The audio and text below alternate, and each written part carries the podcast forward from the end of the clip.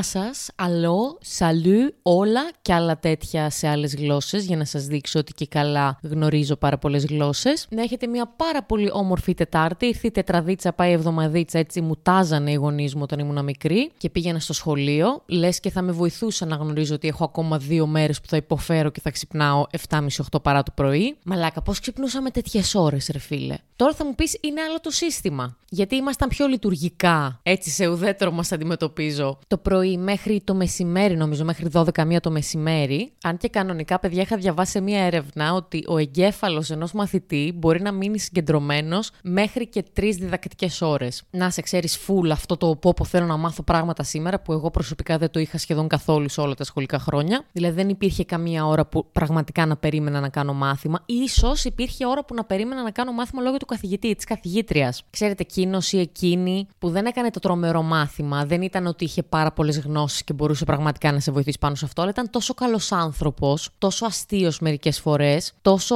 γουτσουπουτσουνάκι που λέω εγώ στη Φρίντα, που λες εντάξει ρε φίλε, ας μην μάθω κάτι σήμερα, τουλάχιστον να συναναστραφώ με έναν ωραίο άνθρωπο, γιατί εγώ προσωπικά συναναστράφηκα με πολλούς ηλίθιους καθηγητές σε όλα μου τα σχολικά χρόνια. Αλλά πραγματικά κάθομαι και αναρωτιέμαι πώς το διάολο ξυπνούσαμε τόσο νωρίς και δεν είχαμε θέμα. Ή βασικά είχαμε θέμα, αλλά δεν είχαμε και κάτι άλλο. Δεν είχαμε ζωή. Μόνο αυτό ήταν η ζωή μας. Σχολείο, φροντιστήριο, εξωσχολικές δραστηριότητες. Μ' αρέσει αυτή η έκφραση. Και μετά ύπνο, δεν κάναμε και κάτι άλλο. Τώρα, εγώ προσωπικά δυσκολεύομαι πάρα πολύ να ξυπνήσω στις 7-7.30 ώρα το πρωί. Δεν λέω ότι δεν το κάνω. Άμα υπάρχει δουλειά, φυσικά και θα το κάνω. Δεν έχω άλλη επιλογή. Αλλιώς θα πάρω τον μπούλο. Όταν έκανα την πρακτική μου, ας πούμε, στον Εύωσμο, ξυπνούσα κάθε μέρα στις 6 παρατέταρτο. 6 και 4 είχα βγάλει βόλτα τη μικρή. 6 και μισή με περίμεναν τα κορίτσια να μπούμε στο αυτοκίνητο να πάμε. 7 η ώρα πρέπει να ήμασταν εκεί πέρα, να δηλώσουμε το παρόν. Προσέξτε, πριν από τους μαθητές ακόμα και πριν από αρκετούς καθηγητές, δεν ξέρω για ποιο λόγο. Μάλλον ε, στρατός είναι η πρακτική στην αγγλική φιλολογία για κάποιο λόγο, τουλάχιστον στη δική μου τη φάση, στη δική μου τη χρονιά. Δεν ξέρω τι γινόταν στις υπόλοιπες. Αλλά ναι, παιδιά, δυσκολεύομαι πάρα πολύ να ξυπνήσω το πρωί. Βέβαια, μέσα στην καραντίνα δεν σας κρύβω ότι έχω περάσει μαλάκα όλα τα στάδια όσον αφορά το ωράριο στον ύπνο. Δηλαδή, παιδιά, έχω ξεκινήσει το 5 το πρωί, 1 το μεσημέρι, μετά το άλλαξα σε 7 το πρωί, 4 το μεσημέρι, μετά το γάμισα τελείως και το έκανα, παιδιά, αν έχετε το Θεό σας 12 ώρα το μεσημέρι και ήμουν κάθε μέρα την επόμενη μέρα και ξυπνούσα 8-9 η ώρα το βράδυ. Εκεί ήθελα να αυτοκτονήσω, παιδιά, εκεί πέρα δεν ένιωθα καθόλου καλά. Δηλαδή ξυπνούσα, ήταν βράδυ, ένιωθα απίστευτη εξουθένωση γιατί δεν κοιμάσαι σωστές ώρες, ρε φίλε, λογικό. Μετά το σπάσα τελείως, έμεινα άϊπνη όλη την ημέρα γιατί ήθελα να το κάνω 10 το βράδυ με 6 ώρα το πρωί. Ήταν εκείνα τα επεισόδια που σας έλεγα ότι είχα γίνει σαν γιαγιούλα. Όντως ξυπνούσα 6 ώρα το πρωί, παιδιά, έπεινα τον καφέ μου, έβλεπα λίγο τσιόδρα επανάληψη, έκανα δουλίτσε στο σπίτι, μαγείρευα, έκανα podcast. Το ζούσα, δηλαδή είχε φτάσει 2 η ώρα το μεσημέρι και η μέρα μου ήταν ήδη γεμάτη. Που εγώ 2 ώρα το μεσημέρι ξυπνούσα υπό κανονικές συνθήκες στην αρχή της καραντίνας. Και φυσικά όλο αυτό το έφερα επιτέλους στα δικά μου φυσιολογικά πλαίσια, δηλαδή στα πλαίσια που ξυπνούσα όλο το εξάμεινο που μας πέρασε, να κοιμάμαι γύρω στη 1-2 η ώρα το αργότερο και να ξυπνάω 10, 10 και μισή, 11 παρά, 11 το αργότερο. Εκεί, όχι πιο αργά. Και νιώθω επιτέλους σαν άνθρωπος, γιατί έρχεσαι στα φυσιολογικά σου, ρε φίλε. Και στις 6 ώρα το πρωί που ξυπνούσα, έκανα όλα αυτά που σας έλεγα, αλλά από, από ένα σημείο και μετά δεν έχεις κάτι να κάνεις. Και ειδικά άμα κάθεσαι στο σπίτι και δεν έχεις πραγματικά τίποτα να κάνεις, υπάρχει αυτό το η μαλακία που ξυπνάς. Εγώ τώρα τελευταία άρχισα να το νιώθω αυτό μες στην καραντίνα. Ανοίγεις τα μάτια σου και λες τώρα τι, τι θα κάνω, ας πούμε. Θα φτιάξω καφέ. Εκέ, πού θα την ξοδέψω την ενέργεια. Θα πάω να χέσω ένα τρίωρο μετά, θα μου πεις, άμα δεν έχω φάει και πρωινό και πιο κατευθείαν καφέ. Ναι, θα σου πω πάλι. Και πάλι, πού θα την ξοδέψω αυτή την ενέργεια; Θα έχω κάποιο φίλο μου στο σπίτι να το μοιραστώ; Όχι, θα το κρατήσω για τον εαυτό μου. Άντε το πολύ πολύ να το μοιραστώ από το τηλέφωνο. Αλλά δεν έχει καμία σημασία το τηλέφωνο με το από κοντά. Θέλω να το ξεκαθαρίσουμε λίγο αυτό. Είναι διαφορετικό να παίρνεις τηλέφωνο ένα φίλο και να του πεις Μαλάκα, σήμερα έριξα ένα τριώρο αυτοκρατορικό. Με το να του το λες από κοντά και να κάνετε αυτό το high five και να του πεις εσύ, Αχ, ξέχασα να σκοπιστώ. Τώρα θυμήθηκα να σκοπιστώ που σου έδωσα το high five. Είδατε τι ωραία σας βάζω στις μαλακίες που λέω πάλι για ακόμη μια φορά. Θεέ μου, τι λέω. Τέλος πάντων, δεν έχει σημασία. Όπως ε, καταλαβαίνετε, δεν έχει κάτι συναρπαστικό η μέρα μου για να μοιραστώ μαζί σας. Πέρα από το ότι χτες δεν έκανα επεισόδιο γιατί έκανα αυτή τη μαλακία, ξύπνησα το πρωί και λέω Α, κάτσε λίγο να δω Netflix, ρε φίλε. Έχω λίγες μέρες να δω. Και όταν ξανασήκωσα το κεφάλι μου, ήταν 10, αλλά ήταν 10 το βράδυ, δεν ήταν 10 το πρωί δηλαδή όταν ξύπνησα. Είχα γίνει σαν κοτόπουλο, είχα βγάλει έξω τη φρίντα και ζαλιζόμουν. Νόμιζα ότι θα λιποθυμήσω, γιατί δεν είχα φάει για πόσες ώρες, δεν είχα πάει τουαλέτα για πόσες ώρες. Δηλαδή είναι τρελό αυτό το πράγμα με το Netflix. Αφού έλεγα μαλάκα θα σκοντάψω πουθενά πάρω και το σκυλί μαζί μου. Δεν μπορώ, που το πάθαινα πάρα πολύ παιδιά στα πρώτα έτη, όταν μέναμε στο κέντρο ακόμα. Ξέρετε, κάναμε αυτό που κάνει ο περισσότερος κόσμος δυστυχώς, που πληρώνει 300-350 ευρώ για ένα στάβλο, μόνο και μόνο για να είσαι στο κέντρο δίπλα στη σχολή σου, δίπλα στις δραστηριότητές σου και για να μην χρησιμοποιεί συγκοινωνία και να πληρώνεις πόσα ευρώ κάθε μήνα. Τέλος πάντων, ήμασταν κι εμείς σε αυτή την κατηγορία ανθρώπων με τον αδερφό μου όταν συγκατοικούσαμε ακόμα στο κέντρο. Και θυμάμαι πολλές φορές να γυρνάω από βαρύ μεθύσι τύπου 7-8 η ώρα το πρωί, χώμα, δίπλα στο Μασούτη, τα παιδιά ξεφόρτωναν, άρχιζαν να τακτοποιούν τα πράγματα, τα ράφια τους. Και εγώ, παιδιά, ενώ ήμουνα έτσι όπως ήμουνα, αντί να σκεφτώ πού είναι το κρεβατάκι μου να κοιμηθώ, είχα μέσα μου μεγάλη αίσθηση ευθύνης της Φρίντας. Ήξερα, γιατί τότε ήταν και ο αδερφός μου στο σπίτι, ότι ok, okay, μπορεί να την έχει βγάλει ο Κωνσταντίνος, αλλά όχι. Πρέπει να βγάλω το σκυλί. Όπως κι αν είμαι. Είμαι χώμα, θα τη βγάλω. Είμαι για να ξεράσω, θα τη βγάλω. Και απλώς, παιδιά, θυμάμαι μια φορά που την πήρα, μπήκαμε στο ασανσέρ, γλιστράω ενώ είμαι όρθια, δεν ξέρω πώς το κατάφερα αυτό. Κουτουλάω κάτω στο ασανσέρ με τη μούρη. Η Φρίντα στα αρχίδια της, γιατί αυτό είναι το σκύλι μου, παιδιά, δεν δίνει σημασία. Σου λέει ήρθε η αγάπη μου να με βγάλει βόλτα. Και κουτουλάει το κεφάλι της κάτω στο ασανσέρ. Ποια είμαι εγώ να της χαλάσω χατήρια, αφού θα με βγάλει βόλτα σιγά. Ποια είμαι εγώ να κρίνω. Γουφ γουφ. Οπότε βγαίνουμε και εγώ χωρίς καμία υπερβολή, σχεδόν μπουσουλώντας την έβγαλα βόλτα. Δηλαδή κάθε βήμα και σαβούρα, σάρα που λέμε πολλές φορές στο χωριό μου, λες έφαγα μια σάρα μαλάκα σήμερα ε, με ασπασνά ποδάρια. Η Φρίντα, επειδή μάλλον καταλάβαινε το ζωντανό ότι εγώ δεν, τα έκανε κατευθείαν και τα δύο. Γυρνούσαμε σπίτι, κοιμόμουν σαν το βόδι. Δεν είναι ότι τώρα έχουν περάσει πάρα πολλά χρόνια. Απλώς τώρα έχει αλλάξει μια φάση στη ζωή μου, παιδιά.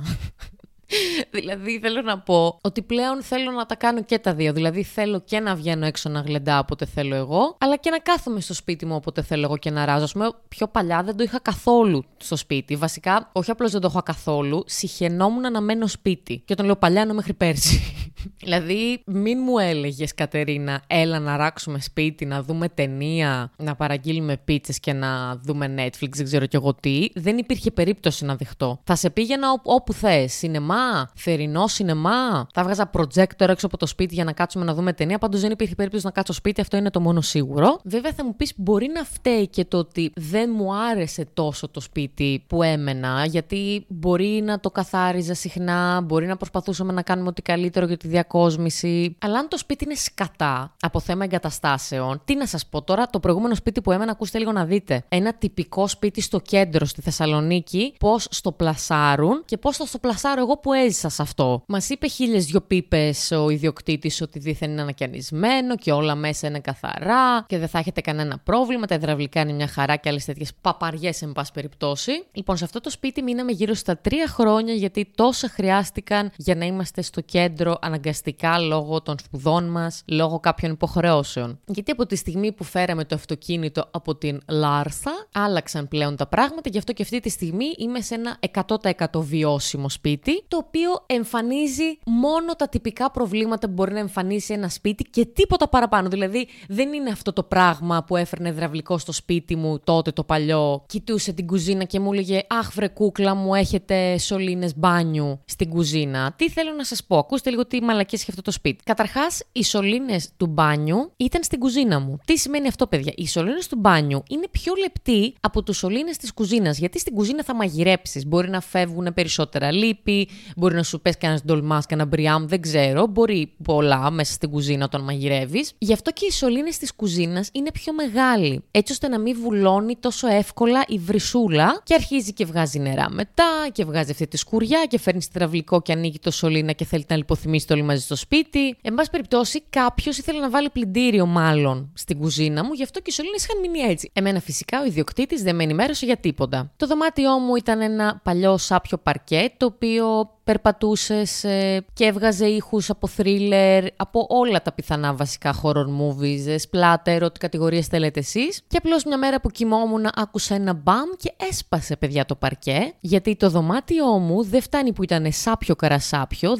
ήταν δίπλα ακριβώς από το μπάνιο. Η μπανιέρα έβγαζε υγρασία στους τοίχους, οι τείχοι άρχισαν σιγά σιγά να γίνονται, δεν θέλω να το περιγράψω καλύτερα, και έφευγε όλο αυτό στο παρκέ και το παρκέ έχει γίνει σάπιο. Μαντέψτε ποιος έπρεπε να αναλάβει αναλάβει όλα αυτά τα έξοδα. Η μπανιέρα επίσης, by the way, να σας πω ότι είχαμε φέρει γύρω στις 70 ε, εκατομμύρια φορές ε, υδραυλικό και την τελευταία φορά φέραμε και το ιδιοκτήτη γιατί μας είχε πρίξει το μπούτσο όλη την ώρα μας έλεγε ότι εμείς τα χαλάμε όλα και του είπε ευθέως ο υδραυλικός ότι η μπανιέρα έχει 150 εκατομμύρια μπαλώματα. Κανονικά πρέπει να την κρεμίσουμε και να χτίσουμε ντουζιέρα για να κάνουν τα παιδιά μπάνιο σαν άνθρωποι και κανόνισε την πορεία σου να τα πληρώσεις όλα εσύ γιατί δεν φταίνει σε τίποτα τα παιδιά. Ασφάλειες στα παράθυρα δεν υπήρχαν, δηλαδή ε, άμα θέλει κάποιος να μπει, ας μπει ελεύθερα, Klein Mine. Οι πόρτες ήταν ετοιμόρροπες, η πόρτα ασφαλείας Μιχέσο που είχαμε, όταν έφερε τον Πέτρο του Τζεκλή, ο οποίος είναι stand-up comedian, αγαπημένος μου κωμικός, εδώ Θεσσαλονίκη του Μπιώτης, ο οποίος παράλληλα είναι και κλειδαράς, είχε έρθει στο σπίτι μου που λέτε παιδιά, γιατί είχε σπάσει το κλειδί μέσα και είχαμε μείνει, είχαμε μείνει μέσα βασικά, είχαμε κλειδωθεί και μας είπε ότι η συγκεκριμένη πόρτα είχε πρόβλημα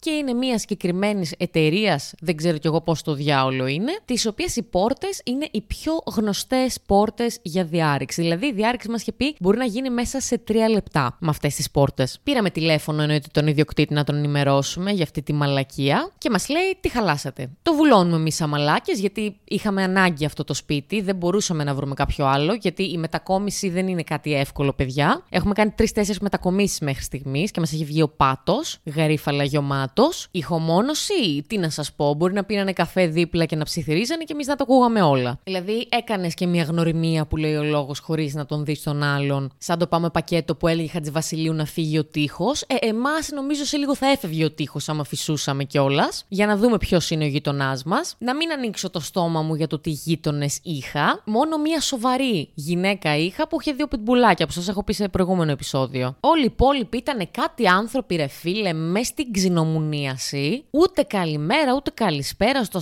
σανσέρ, τίποτα, ούτε χαιρετούρα. Όλη την ώρα μες στην ξύνα θα μου πεις Κατέρνα, δεν ξέρεις τι περνάει ο κόσμος. Θα σου πω ναι, αγάπη μου γλυκιά, αλλά εγώ όταν έχω τις μαύρες μου, μου συμβαίνει κάτι σοβαρό. Δεν θα κάτσω με έναν άνθρωπο στο σανσέρ και να τον κοιτάω, λες και αυτός φταίει που εμένα η μέρα μου δεν πάει καλά και να με κοιτάει και με υφάκι από πάνω μέχρι κάτω. Θέλω να σας πω ότι αυτά είναι λίγο, ξέρεις, τυπικοί κανόνες συμπεριφοράς που θα έπρεπε λίγο να τους προσέχουμε, παιδιά. Γιατί όσο και αν το αρνούμαστε, συμβάλλουν στο πώς θα κυλήσει η μέρα μας, δυστυχώς ή ευτυχώς. Είναι και αυτοί μέσα σε αυτούς τους πολλούς παράγοντες που μας πρήζουν το συκώτι κάθε φορά που λέμε Μα καλά γίνεται να υπάρχει τόσο αγενής κόσμος. Ε, ναι, γίνεται. Ξαναγυρνάω όμως, παιδιά, στη φάση με το σπιτικό μου το παλιό. Προσπάθησαν να μας κάνουν διάρρηξη πριν από 2-3 χρόνια περίπου. Εγώ, παιδιά, τότε έμενα στον τρίτο. Ήταν 5 το πρωί, εγώ κοιμόμουν και ακούω τη Φρίντα να γαυγίζει. Αλλά η Φρίντα δεν γαυγίζει έτσι όταν περιμένει τον αδερφό μου να γυρίσει απ' έξω. Γαύγιζε σαν να ήταν κάποιος άνθρωπος έξω από την πόρτα. Εγώ παρόλα αυτά λέω εντάξει, ο αδερφός μου θα είναι σιγά κλάιν μάιν. Και βλέπω τον αδερφό μου να σκόνεται από το κρεβάτι και να λέει Μαλάκα τι έγινε, γιατί γαυγίζει η Φρίντα. Και λέω Α, ήρθες, τέλεια, τη γαμίσαμε. Και απλώς ανοίγουμε την πόρτα και βλέπουμε όλο το σύστημα έξω, χερούλι, αυτό το καπάκι με τις βίδες, να είναι όλο πεσμένο κάτω. Που σημαίνει ότι κάποιος προσπάθησε να το ανοίξει. Πήραμε τηλέφωνο τον ιδιοκτήτη για ακόμη μια φορά και ξέρετε ποια ήταν η απάντησή του; Μα καλά, τόσα χρόνια δεν έχουν γίνει διαρρήξεις σε αυτό το σπίτι. Είναι δυνατόν; Σε αυτήν την πολυκατοικία ποτέ δεν έχει μπει κλέφτης. Λες και ξέρεις, έτσι θα συζητάνε αυτοί μεταξύ τους. Θα λένε ρε μαλάκα, α το γάμισε το. Δεν έχει γίνει διάρρηξη εκεί πέρα. Μην τους χαλάσουμε την παράδοση. Πάμε σε κάποιο άλλο που γίνονται πιο συχνά διαρρήξεις έτσι για να μας υποπτεύονται πιο πολύ. Εν τω μεταξύ, η γειτόνισά μου με έχει ενημερώσει ότι πριν από εμάς τα δύο προηγούμενα παιδιά που μέναμε, μας είπαν ότι πάλι προσπάθησε να γίνει διάρρηξη σε αυτούς. Τον ενημερώσαμε φυσικά και αυτός το έπαιζε μαλάκας και εγώ πρώτη φορά το ακούω και δεν με ενημέρωσαν ποτέ και άλλες τέτοιες πίπες. Θα μου πεις γιατί τσακνάκι να τον πήρες τηλέφωνο να το πεις. Θα σου πω ότι εγώ τον πήρα, μπας και δεχτεί να αλλάξουμε την πόρτα και να δώσει και αυτός κανένα ψηλό για να αλλάχτεί όλη η φάση. Αλλά τέλος πάντων, παιδιά, να μην σας τα πολύ λέω. Ήταν ένα σπίτι το οποίο κατέρεε από κάθε άποψη. Οι βρύσες χάλια, όλα όλα ήταν χάλια. Απλώς εμείς τότε είχαμε πραγματική ανάγκη να βρούμε ένα σπίτι στο κέντρο και αυτή είναι η μαλακία εκεί πέρα που μας πατάνε οι περισσότεροι. Εμάς που δεν είμαστε Θεσσαλονική και δεν έχουμε ιδέα, ή βασικά δεν είχαμε ιδέα, γιατί μέχρι να αρχίσεις να βλέπεις τιμές και να ξέρεις πώς λειτουργεί ο κόσμος σε κάθε πόλη με τα ενίκαια και ποιο είναι ένα normal ποσό ενοικίου, λε εντάξει, 300 ευρώ. Καλά είναι, μια χαρά είναι. Και ακούς μετά κάποιον άλλον που έχει ένα σπίτι πάρα πολύ βιώσιμο να δίνει και 240-250. Φυσικά θα μου πεις οι τιμές ανεβαίνουν με τα χρόνια γιατί το έχουμε καραγαμίσει. Αυτό το σπίτι, παιδιά που άφησα, ο Μαλάκας το έχει αυτή τη στιγμή 450 ευρώ. Αν έχετε το Θεό σας. Που πραγματικά δεν υπάρχει αυτή η τιμή. Δηλαδή, όσο και να δουλεύεις, ο μισθός είναι ίσα ίσα για το ενίκιο και τρεις μέρες για σένα. Τρεις μέρες για να περάσεις με αυτά τα λεφτά. Όχι ένα μήνα, δύο μήνες, δεν ξέρω κι εγώ πόσο. Συν τις βλάβες βλάβες που μπορεί να σου βγάλει. Γιατί ξέρεις τι κάνουν αυτοί, ε. Σου λένε, ε, ναι, το δίνουμε 300 ε, ευρώ. Και άμα το σπίτι είναι τιμόροπο, δεν δίνεις 300, δίνεις 350 άμα φέρνεις υδραυλικό και τεχνικό αερίου κάθε εβδομάδα. Τότε όμως, επειδή εμείς δεν ξέραμε ακόμα, λέγαμε αντε πάει στο διάολο, τουλάχιστον είμαστε κοντά στο κέντρο. Τώρα όμως, παιδιά, δεν υπάρχουν αυτά. Δηλαδή, μέχρι να βρω το σπίτι που μένω αυτή τη στιγμή, τους πέρασα όλους από κόσκινο. Δεν δέχτηκα κανένα σχόλιο τύπου Έλα, μωρέ, φοιτήτρια είσαι. Ξέρεις γιατί ε, οι φοιτητές δεν έχουν πρόβλημα